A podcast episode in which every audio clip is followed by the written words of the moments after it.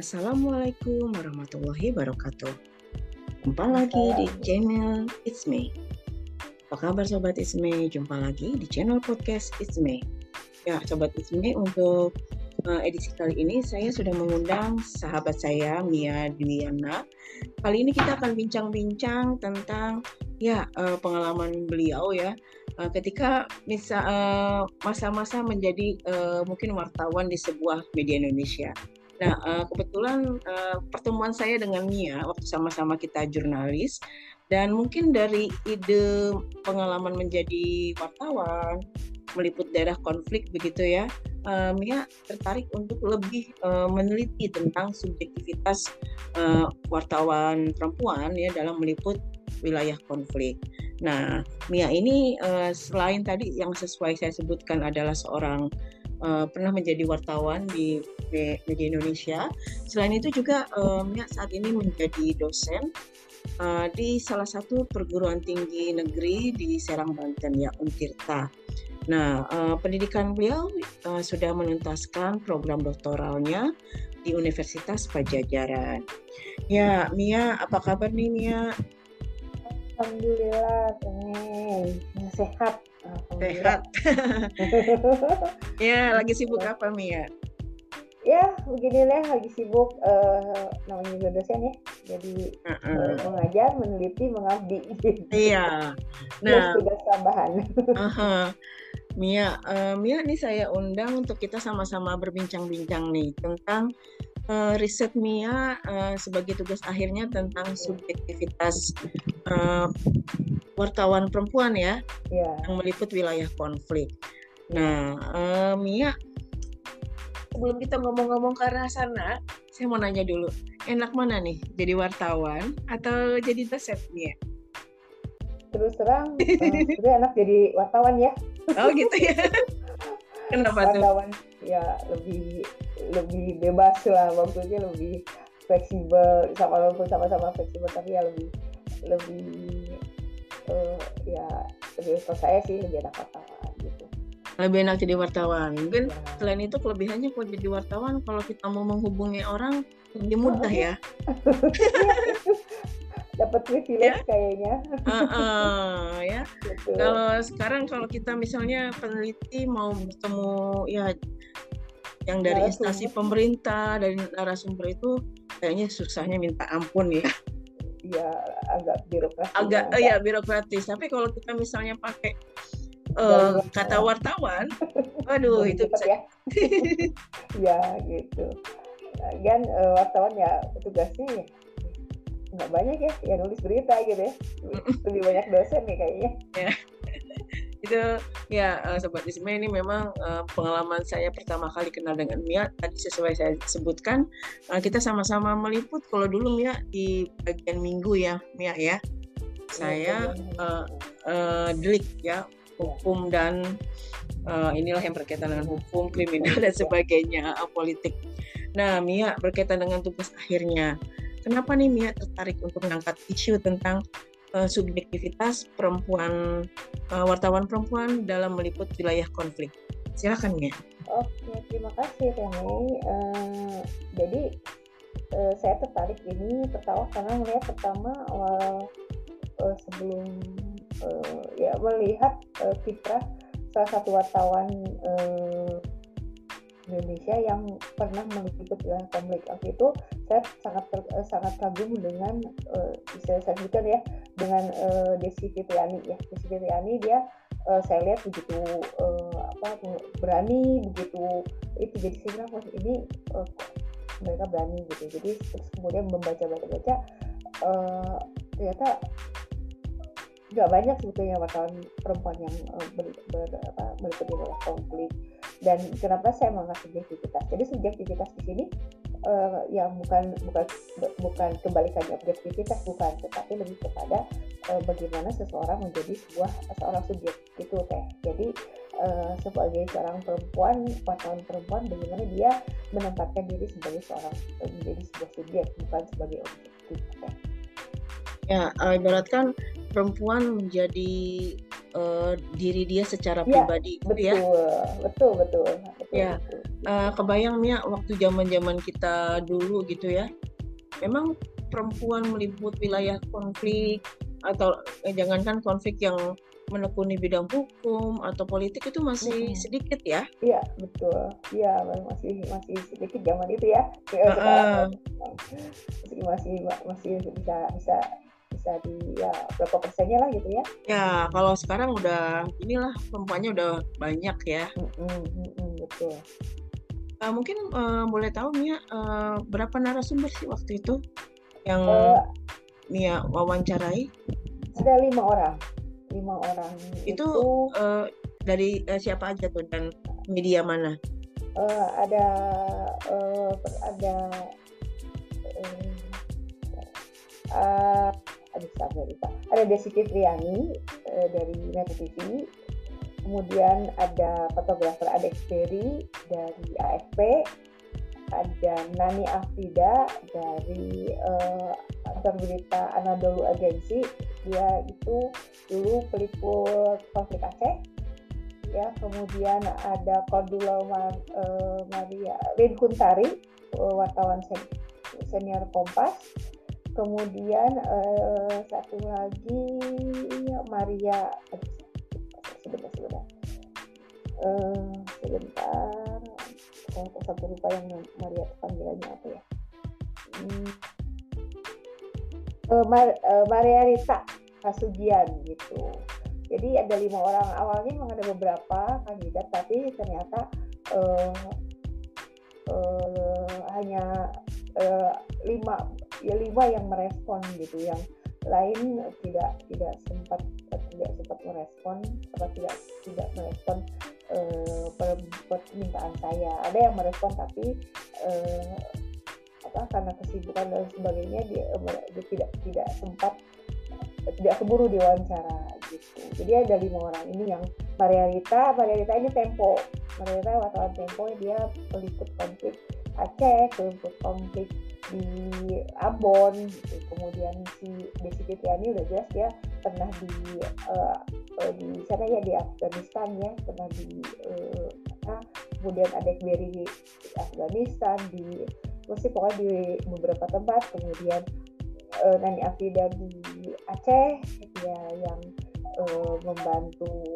uh, ketika ada uh, wartawan yang disandera di Aceh itu dia karena dia memang orang Aceh kemudian uh, adik B, eh, adik B satu lagi Rin Kuntari Rin Kuntari wartawan Kompas yang memang sudah sangat senior uh, untuk uh, uh, meliput berbagai konflik baik baik di dalam negeri maupun di luar negeri. Meliput beberapa wilayah konflik.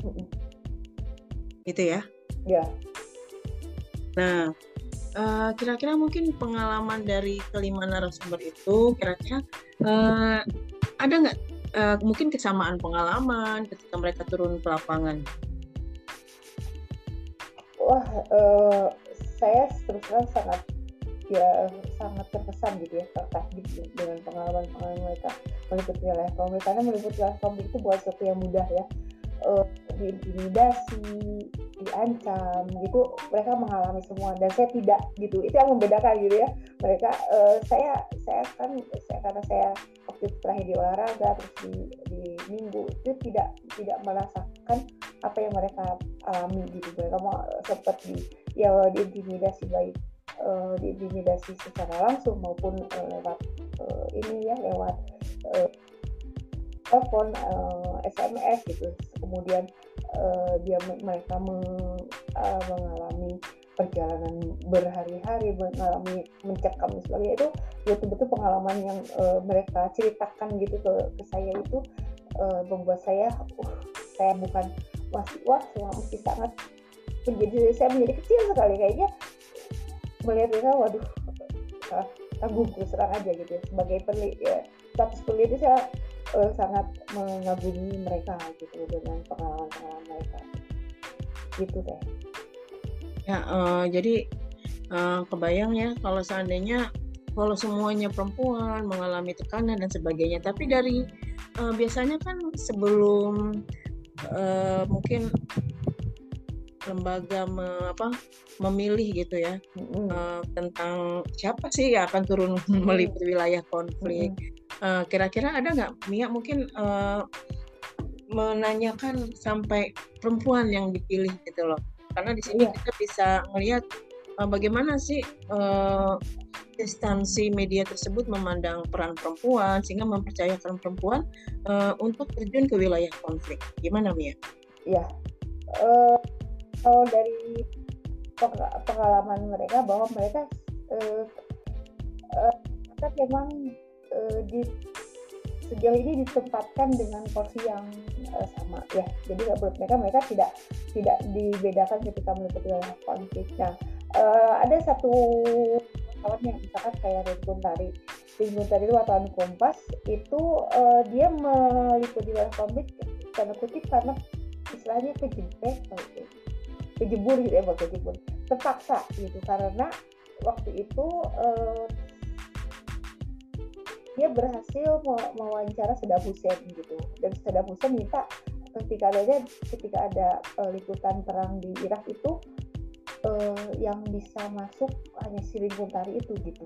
Jadi yang diminta untuk masuk itu si uh, jadi diminta oleh si Saddam Hussein. Jadi memang uh, dia apa ya dia dipaksa dipaksa uh, tidak sengaja masuk ke uh, ruang lingkup gitu. Karena kalau lihat uh, kalau ya saya lihat fisiknya Ridwan Tari jauh sekali dari jauh sekali kalau dia uh, dari fisik itu tidak menyangka bahwa dia uh, wartawan peliput konflik gitu. Karena dari segi fisik itu kecil kecil tubuhnya kecil terus ya itu tapi dia berhasil masuk ke wilayah-wilayah uh, yang memang sangat ini konflik apa yang konfliknya mengkonfliktasi kemudian kayak uh, kemudian ada fotografer Adek Berry karena di AFP dia mendapatkan kesempatan yang sama gitu. Ada yeah. tawaran dia tawaran gitu. Beda dengan di kita ya di metro eh di metro di Indonesia gitu wartawan Indonesia hmm. yang ya kita agak dipandang mungkin kalau perempuan agak dipandang sebelah mata gitu. Kalau tidak tidak ini banget ya nggak dikasih gitu kan.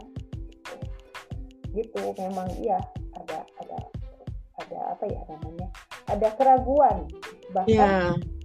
bahkan dari narasumber pun mereka bilang mereka meragukan hmm, wartawan perempuan itu ada dari sumber itu jadi mereka sebenarnya tidak percaya kepada uh, si narasumber di daerah konflik ya mereka tidak percaya hmm. kepada wartawan perempuan itu gitu memang ya. ada gitu itu yang uh. di lapangan begitu jadi inilah Mia uh, untuk pemilihan perempuan uh, terjun ke wilayah konflik ini memang kayaknya bagaimana media memandang peran perempuan dari perspektif gender ini sangat berperan ya Mia ya.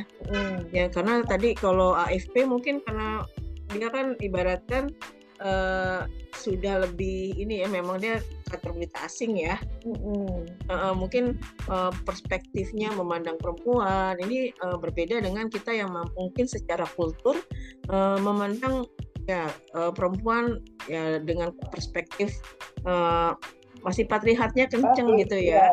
Iya, kenceng iya. iya betul itu.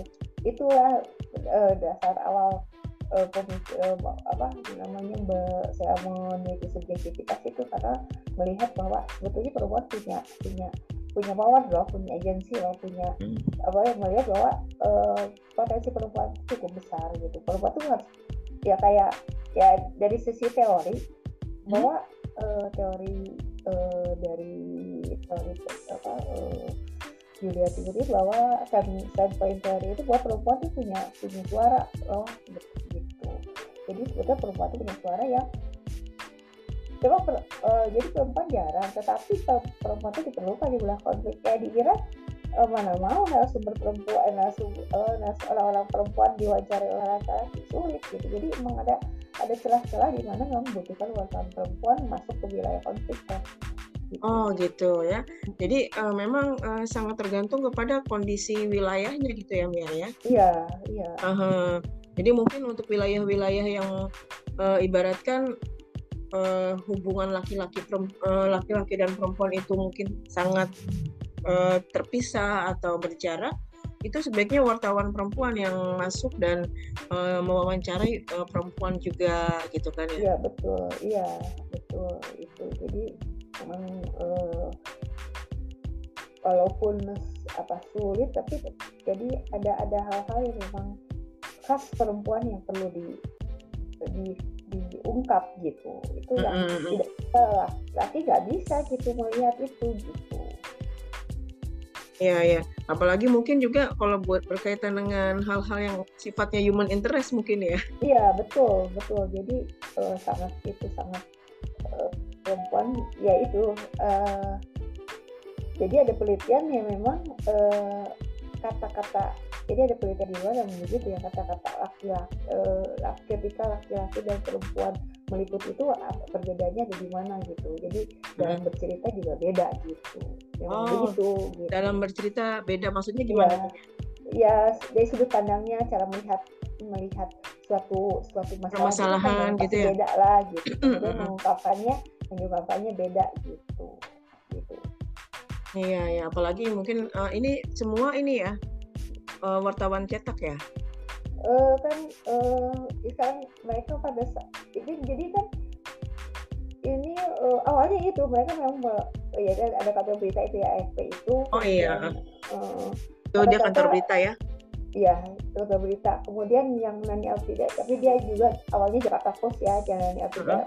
sebelum di Anadolu itu dia di eh, Jakarta Post. Tapi ketika di Anadolu agensi itu dia jadi editor, dia editor. Kemudian pecah perang Turki itu ya, yang kemarin uh -huh. itu tuh uh, dia dia satu-satunya editor di antara uh, dia satu-satunya editor perempuan di antara editor-editor di seluruh uh, kantor berita Turki itu jadi oh, di antara seluruh dunia ya. itu dia perempuan sendiri luar biasa ah. ya saya yeah, yeah. berhasil banget gitu dapat eh, bisa dapat cara sumber maksudnya berhasil mendapatkan narasumber-narasumber yang memang pengalamannya itu eh, tidak dimiliki oleh pengalamannya benar-benar khas gitu mm. eh udah one minute ya kita uh, menarik ya bisa di sharing kepada sobat It's Me. Ya pengalaman dia sebagai peliput uh, berita konflik juga uh, sekaligus mungkin sebagai diri dia uh, sebagai uh, wartawan perempuan. Gimana Mia? Ya uh, jadi sebetulnya lima orang ini semuanya masing-masing uh, punya pengalaman yang berbeda ya. Uh, karena um, dan tempat ikutannya berbeda waktu yang berbeda jadi yang pengalamannya berbeda. Tapi yang paling uh, saya dan yang paling menarik paling mungkin uh, memang uh, pengalamannya lebih lebih menarik adalah dari pengalamannya Rin Kuntari yang dia uh, ketika peliputan berjalan sampai ratusan kilometer. Kemudian uh, pengalaman dia uh, di wilayah konflik di Rwanda waktu itu uh, dia naik mobil dia me, uh, menginjak atau menggilas maaf uh, kerangka orang gitu. Jadi uh, pengalaman dia itu betul-betul yang menurut saya akan menimbulkan traumatik ya traumatik. Tetapi dia iya sendiri, betul tuh. uh, uh, dia dia uh, dengernya aja horor gitu ya. iya uh, ada uh, jadi sampai dia tidak mau melihat menonton film hotel Rwanda kalau nggak salah film Hotel Rwanda waktu itu ada hmm. film yang menceritakan perang di Rwanda itu dia tidak mau sama saya nggak mau nonton. Kemudian setiap kali dia uh, ya traumat ya agak traumatik memang dia bilang gitu. Tetapi dia healing sendiri ya. Dia menyelesaikan masalah traumatiknya itu tidak dengan orang lain tetapi dia menyelesaikannya dengan dirinya sendiri gitu. Hampir semua sih uh, bilang trauma ada trauma tetapi mereka sejauh itu traumanya bisa bisa di bisa diatasi gitu. Tantangannya sebetulnya adalah jika tadi pengalaman yang yang saya uh, apa rasa banget mengerikannya ya itu pengalaman si uh, tadi itu. Bahkan si Lingo tadi itu menyerang bahwa karena dia sering mendengar suara bom uh, sempat tidur pun tidak tidur pun serasa selalu di, di bom. Dan traumatik itu sebetulnya bukan ke uh, bukan wartawan perempuan saja uh, jadi uh, saya pernah uh, teman saya juga ada salah seorang teman saya dia pernah uh, meliput laki tapi ya laki-laki meliput meliput konflik uh, kemudian dekat dekat dengan bom dia sampai uh, siap, uh, apa, ya, mengalami harus didampingi oleh si psikolog karena uh, dia setiap kali harus seperti mau loncat dari dari bangunan tertentu untuk untuk menghindari uh, sebuah bom gitu. Jadi gitu jadi traumatik itu nah, tapi perempuan mungkin. Seperti yang kalau saya baca eh kalau saya mendengar pengalaman teman-teman yang wartawan sebagai sumber mereka cukup kuat uh, trauma uh, apa mengatasi traumatik. Ya bayangkan aja ada yang ditembakin uh, di dia dia ditembakin uh, oleh oleh apa uh, dia di Aceh ditembakin oleh tentara tentara, tentara kita gitu karena dia dianggap sebagai uh, karena dia mengikuti uh, GAM gitu ya meliput GAM dia di, di, di apa di diancam ditembaki uh, tanah di sekitarnya gitu supaya dia uh, kapok gitu. Tapi nggak kapok nggak kapok juga gitu karena dia merasa bahwa dia benar gitu. Ya uh, bukan main ya Mia. Nah jadi ya. uh, kalau ibaratkan itu kan tantangan uh, uh, di mungkin lokasi dan situasi yang memang hmm. pada saat itu tidak aman ya karena uh, masih pertikaian. Nah, mungkin yang saya tanyakan kira-kira ada nggak um, ya, tantangan atau mungkin ancaman gitu ya berupa uh, namanya perempuan ya. Kadang-kadang uh, saya juga pernah ini ya uh, saya pernah ikut diskusi dari Aji ya tentang bagaimana perempuan-perempuan di wilayah konflik itu juga rentan mengalami yang namanya pelecehan ya. seksual. Ya. Nah, ya. gimana nih Nia nih? Kira-kira terungkap nggak dari penelitian itu? Uh, narasumbernya mengalami atau mungkin mendapat ancaman yang berkaitan dengan pelecehan seksual? Uh, ancaman uh, ancamannya ancaman diperkosa, ya diancam diperkosa. Atau oh, ada uh, ada yang biasa uh, diperkosa. Kemudian uh, yang ancaman yang maksudnya pelecehan itu uh, biasanya pelecehan verbal.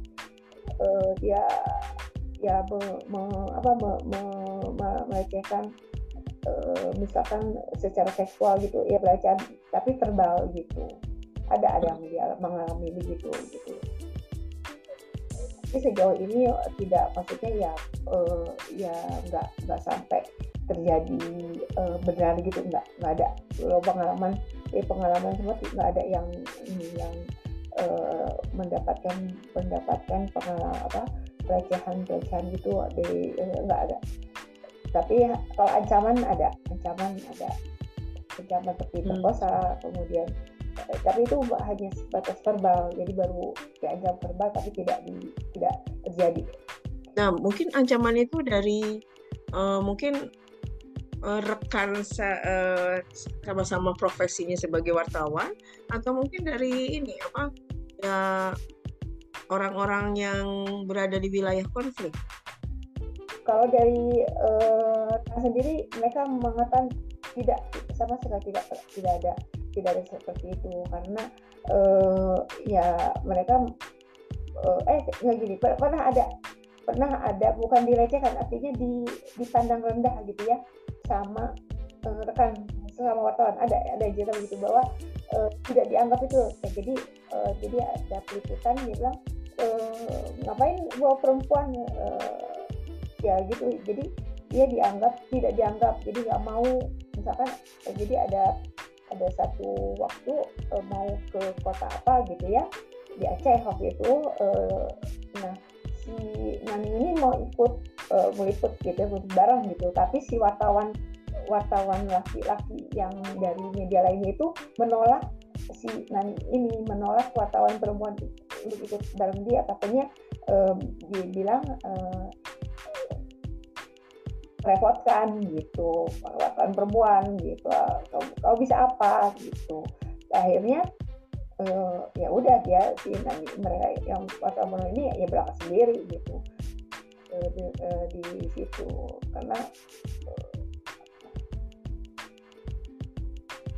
ya, ya, jadi memang itu gitu. Jadi ada gitu. Kemudian selain itu ada uh, ancaman uh, per, diperkosa itu datang dari uh, karena waktu itu mereka mereka liputan di Aceh diancamnya oleh uh, tentara tentara tentara tentara, Oh. tentara TNI yang yang me- me- yang bertugas di sana gitu yang bertugas eh, me- untuk menangkap eh, GAM jadi justru eh, karena wartawan ini meliput masuk ke wilayahnya GAM gitu meliput meliput Asantiro meliput eh, petinggi-petinggi GAM eh, ketika kelu- keluar dari lokasi GAM ikat ketahuan eh, dia mendapat ancaman dari si TNI itu ancamannya dalam eh, bentuk karena waktu masih SMS ya eh masih ya Mhm. jadi SMS saja Oh iya iya.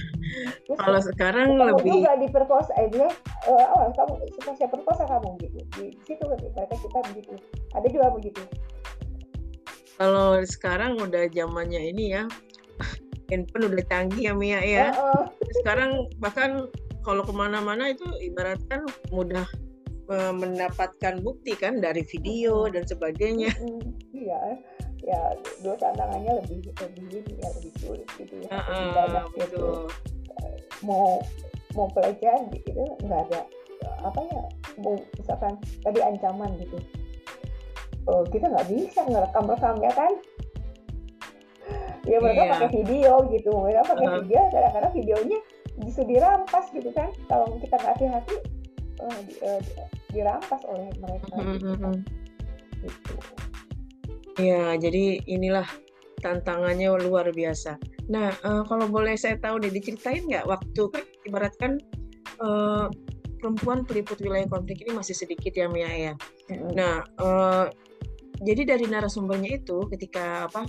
Ketika meliput, apakah eh, mereka tuh independen sendiri atau mungkin bareng-bareng sama eh, tim atau dengan eh, wartawan lain gitu kan? Ibaratkan kita sama-sama pernah jadi wartawan ya. Kadang-kadang Mm. kan ke mana-mana tuh Barang. kita juga bergerombol ya. Mm-mm. Nah, kira-kira eh, gimana tuh? Apakah di lapangannya seperti apa? eh, mereka rata-rata eh, eh, independen gitu nggak nggak berombongan gitu nggak Oh, misalkan- oh, oh. kayak misalnya Des, eh, beda sikon ya.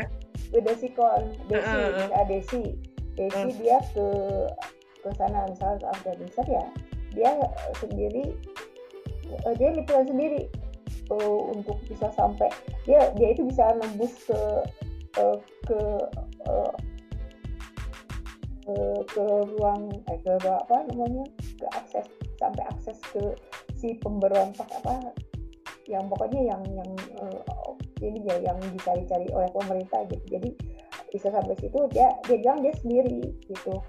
Eh, ya karena ya karena budget juga mungkin ya gitu. Dan eh, kemudian kayak ada yang kedua tapi tetap aja dia perem- ber- ber- berdua atau bertiga gitu tetap aja perempuan sendiri gitu. Nggak ada nggak ada nggak ada teman perempuan lainnya gitu.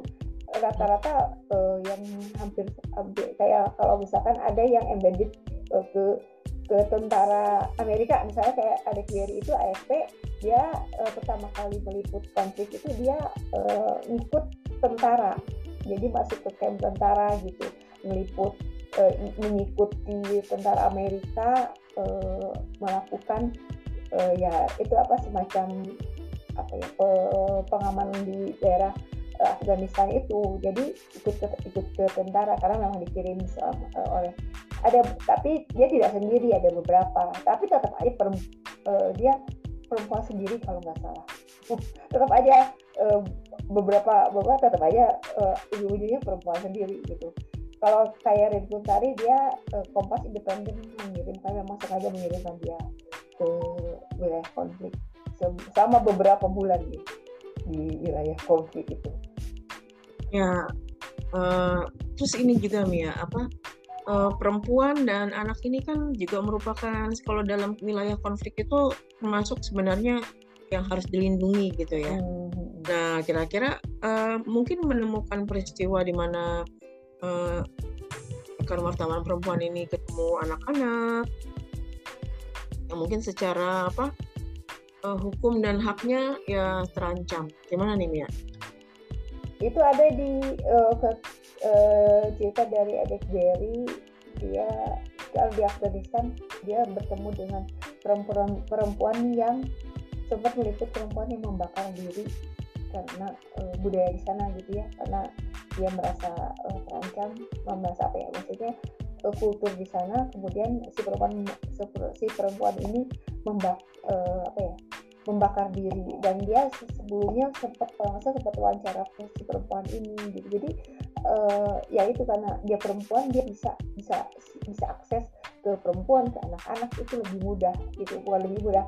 Uh, mereka ya lebih dipercaya gitu.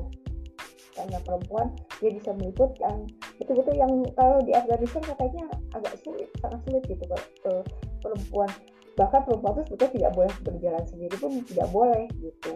Jadi di, di, di tiap kali itu dia ada ada batasan untuk perempuan misalkan nggak boleh ke wilayah ke masih masuk ke wilayah ini gitu. Ada ada batasan-batasan yang memang perempuan tidak boleh. Tetapi ada pula eh, ruang-ruang uh, yang di mana perempuan bisa masuk gitu.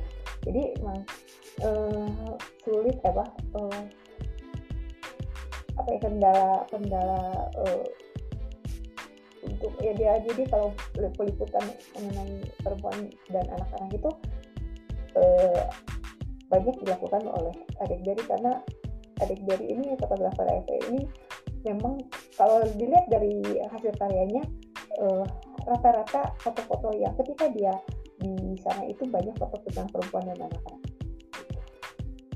Ya, menarik sekali ya. Jadi pengalaman memang luar biasa.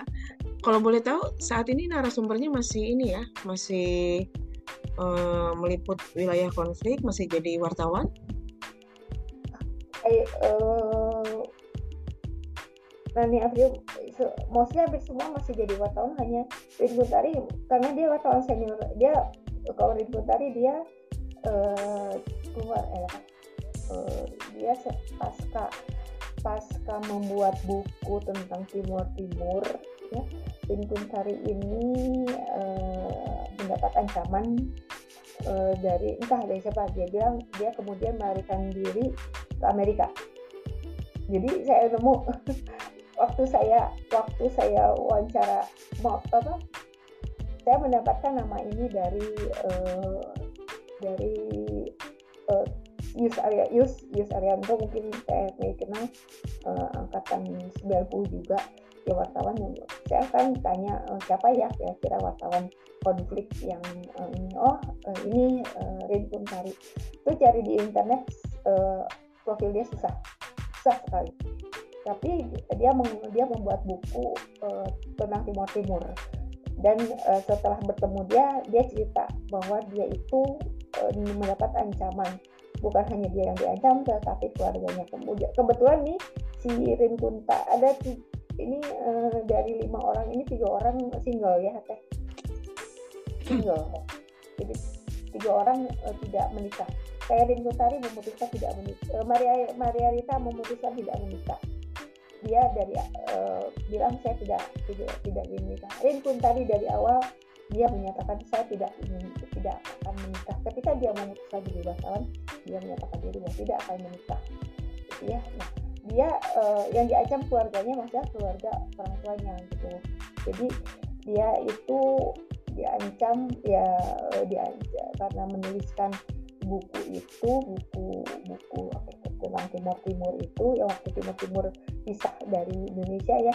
Itu itu itu dia diancam dan uh, uh, ya desersi lah dari Kompas melarikan keluar keluar keluar dikeluarkan dari Kompas karena dianggap uh, tidak disiplin tapi oh. dia sebetulnya dia keluar bukan keluar dia melarikan diri atau bersembunyi ke Amerika karena dia bersembunyi karena tidak ingin uh, Kompas jauh dikorbankan gitu jadi karena oh, iya, dia, iya. ancaman kompas itu dia, uh, diajak dibakar dan sebagainya gitu mm-hmm. gitu jadi dia dia uh, ya. kebayang memang pada waktu itu situasi politiknya ya. uh, beda ya Mia ya uh, uh, uh, uh.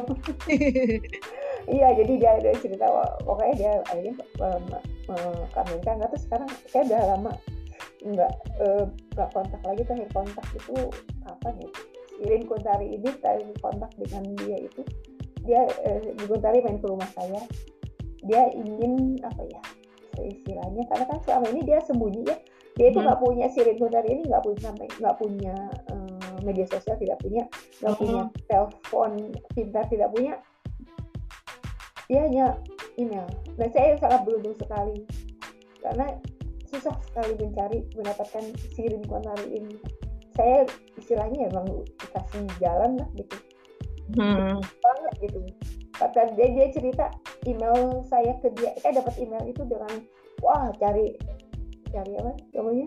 Browsing. Kemudian dia cerita uh, kenapa dia bisa membaca email saya jadi dari ribuan. Itu emailnya dia belum pernah dia apa udah lama tidak dia sentuh terus tidak dia buka. Ketika buka sudah beribuan. Tetapi ada satu email yang katanya kok ini email?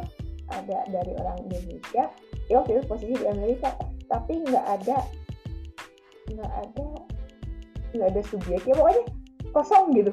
Saya juga lagi error itu kayaknya jadi email kosong baru berikutnya ada email keduanya yang dan tapi dari situ dia bilang ini kok aneh banget gitu dan bahasa Indonesia akhirnya ya dia bersedia gitu. Eh, ketemu saya sebetulnya ketika dia pulang ke Indonesia dia mengabari bahwa saya ada di Indonesia saya ketemu uh, dengan dia di di Jogja waktu itu uh, itu wawancara dari dari sore, sore sampai malam itu gitu habis itu ketemu ya kita uh, komunikasinya lewat email aja karena dia tidak punya telepon eh, bukan telepon nggak punya WA jadi punya teleponnya telepon iya. aja gitu. itu itu malah uh, lebih safe kan ya kalau yeah. sekarang ibaratkan dengan situasi mungkin ya pengalamannya meliput wilayah konflik. Kita kan dulu waktu zaman zaman masih handphone belum smart ya belum ada kata screenshot disebarin gitu. Oh, uh, iya uh, uh. kalau zamannya SMS kan masih wah. pager teh kita kita masih pager loh. Oh SMS pager uh, eh, SMS pager gitu kan uh -uh. orang mau apa ya pokok belum belum seperti sekarang lah yang kayaknya mau ngedoxing nggak uh, bisa ya uh, uh, sekarang mungkin teknologi canggih tapi dari secara sekuritas pribadi ataupun untuk amanan yang lainnya itu kan lebih sulit ya. Iya. Kayak kalau sekarang kalau mau ngobrol tuh yang enak teman kalau yang penting-penting telepon aja. Iya, telepon biasa ya gitu kan. Karena walaupun di WA, walaupun misalnya di kayak uh, aplikasi chat itu kan ada rekam jejaknya. Semua rekam jejaknya ada ya di uh, uh. ketahuan semua. iya, kalau bagi orang yang mungkin memiliki ya, aktivitas politik atau mungkin aktivitas yang memang sedikit menyerempet gitu, mungkin kurang inilah ya, kurang safe. Gitu. Betul. Nah, uh, Mia, uh, tadi kan udah bincang banyak nih tentang bagaimana sih tantangan, ancaman dari apa uh, perempuan yang meliput wilayah konflik. Nah, otomatis kan sebagai perempuan atau juga juga sebagai manusia ya, ya pasti hmm. ketika mendapat ancaman, ancaman perkosaan, bahkan juga tadi uh, ancaman pada pihak keluarga gitulah. Mm Pasti kan ada sedikit trauma ya, mungkin yeah. bukan sedikit atau banyak lah ya. Mm-hmm. Nah, uh, gimana tuh mungkin uh, dalam penelitian lihat terungkap nggak bagaimana mereka ya semacam healing lah istilah keren iya. sekarang gitu ya, yeah. atau uh, ya mengelola emosi mereka agar ketakutan itu tidak menyebabkan uh, pekerjaan dan produktivitas mereka terhambat. Gimana nih Mia? Ya, uh, trauma hampir semua ada trauma tapi akhirnya mereka bisa uh, sendiri ya kayak misalkan uh, mereka uh, lebih banyak uh, apa ya jadi kayak kalau karena traumatik itu dalam satu lingkungan yang ramai kayak misalnya tari yang yang memang telah banyak mengalami uh, kejadian kejadian yang traumatik dia biasanya menghindari keramaian ya. Kemudian uh, ketika di dalam satu forum dia hanya uh, lebih banyak diam gitu ya nggak banyak uh, bicara gitu kemudian dia ya dia dengan dengan ini sendiri sih sugesti dia sendiri dia dia me melakukan healingnya nggak nggak pakai psikolog nggak pakai apa kata-kata dia mereka melakukan sendiri. Misalkan kayak uh, kalau di Aceh itu uh, apa namanya uh, misalkan yang yang ikut Aceh ya mereka uh, ya ini uh, sendiri lah gitu. Tidak tidak melibatkan uh, siapa pun gitu. Jadi karena itu uh, yang bisa melawan menurut mereka uh, sendiri. Gitu. Apa sih uh, traumanya nggak nggak selalu nggak terlalu kencang nggak terlalu keras gitu. Tapi ya uh, beberapa kayak Rain memang cukup Rain Bontari memang cukup cukup berat ya traumatiknya tapi dia bisa mengatasinya gitu. Ya jadi uh, dengan ya dia bisa mengatasi dengan caranya lah ya caranya sendiri. Ya pasti dia nggak nggak nggak gampang percaya sama orang. Ya betul. Bayanglah kalau kita terbiasa di wilayah konflik di mana mungkin informasi dan mm -mm. Uh, orang yang kita temuin itu kan tidak ya tidak harus kita ini ya percaya gitu kan. Uh, uh, nggak kelihatan mana mana yang ini mana lawan mana ya. kawan. Kadang gitu gitu kan nggak tahu gitu ya jadi waduh uh, ini ya Mia kebayang lah uh, ancaman iya. dan tantangannya hmm. sebagai uh, perempuan yang meliputi wilayah konflik. Ya, nah, uh, berkaitan dengan penelitian Mia ini nih, uh, berapa ya. lama nih kalau boleh tahu Mia? Penelitiannya uh, wawancara-wawancaranya itu ya, um, ya? Oh, ya, kalau dari mulai setelah ya kira-kira setahun lah kalau dari mulai awal mencari dari mulai mencari sampai nulisnya yang lama ya lebih kayaknya lebih dari setahun deh ya oh, banyak gitu. gangguannya ya nulisnya sih yang lama ya uh, wawancara uh, uh, uh. mendapatkan narasumbernya itu cepat. narasumbernya itu sangat sampai semua sangat welcome gitu ya. -huh. mudah dihubungi uh -huh. tidak tidak tidak jaim mungkin mereka uh, mau gitu di di tapi walaupun kadang-kadang uh, pernah satu kali udah janjian ya. Waktu itu ada uh, janjian udah saya udah janjian udah ke Jakarta udah ini. Tiba-tiba udah udah makan udah udah jamnya uh, di jalan udah mau mau, mau kasih ketemuan dia bilang di jalan aduh maaf ya Mia. Uh, saya ini ya, waktu itu kasus ada ketika ada bom di mana gitu. Ini ada bom uh, masih ini saya harus ngejar terus uh, soal bom jadi kita nggak bisa ketemu. Ya itu memang risiko ya. Ya sekitar mungkin sekitar uh, wawancara sendiri uh, sekitar enam bulanan lah kira tuntas untuk wawancara tapi yang lain-lainnya cukup lama ya uh, nasib kita sama Mia. Datanya tuh cepet ya. Tapi menulis itu perlu mood ya karena ngumpulin data yang banyak. Belum lagi memilah-milah yang lain. Ah, ah. waduh ya, itu sama tuh nasib kita mungkin juga nasib teman-teman yang lain. Nah, sama semua. Jadi uh, uh. belum belum kepotong uh, uh, kepotong sakit uh, uh. gitu kepotong uh, segala macam ya kalau ngejaga disertasi kan gitu ya semua semua ada tantangannya ya tapi ya, artinya sejauh ini sih uh, kalau dari alhamdulillah ya itu saya mendap mendapatkan atau untuk kemudahan untuk mendapatkan data itu sangat uh, ya lumayan mudah gitu tidak terlalu sulit untuk mendapatkan itu gitu dan oh. ini juga Mia apa ya uh, biasanya kalau yang saya tahu karena kita kan sama-sama sudah pernah jadi wartawan ya. Oh, iya. Biasanya kalau wartawan tuh berkaitan dengan data dia tidak begitu ini ya. Kok hmm. fleksibel gitu kan lebih terbuka. Hmm. apalagi mungkin mereka simpati kita kepada Mia kali ya karena kan uh, ibaratkan Mia uh, inilah ya punya kepedulian otomatis kepedulian terhadap peran perempuan ya, satu sisi betul. juga uh, mungkin ada semacam empati kepada uh, perempuan yang melakukan liputan di wilayah konflik ya bukan main. Hmm. Nah kalau dari uh, riset Mia ini um, mungkin menyentuh teori-teori yang berkaitan gender atau uh, mungkin uh, women uh, emancipation gimana Mia? Uh, saya waktu itu ada namanya standpoint teori. Mm -hmm. Teori ini ada teori sudut pandang ya.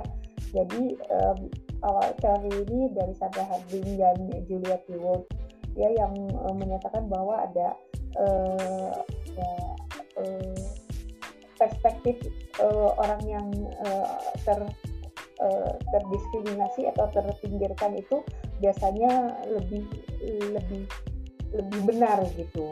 Nah itu jadi saya uh, berangkat dari situ bahwa perempuan itu punya perspektif, punya cara pandang tersendiri yang tidak dimiliki oleh laki-laki dan pandangan perempuan itu men menjadi sebuah uh, pengetahuan gitu kata uh, dari teori itu. Jadi saya berangkat dari menggunakan teori standpoint teori yang dari itu yang menyatakan bahwa ada ada sudut pandang perempuan yang uh, menjadi sebuah menjadi sebuah poin gitu. Iya. Itu itu uh, menggunakan teori gender itu.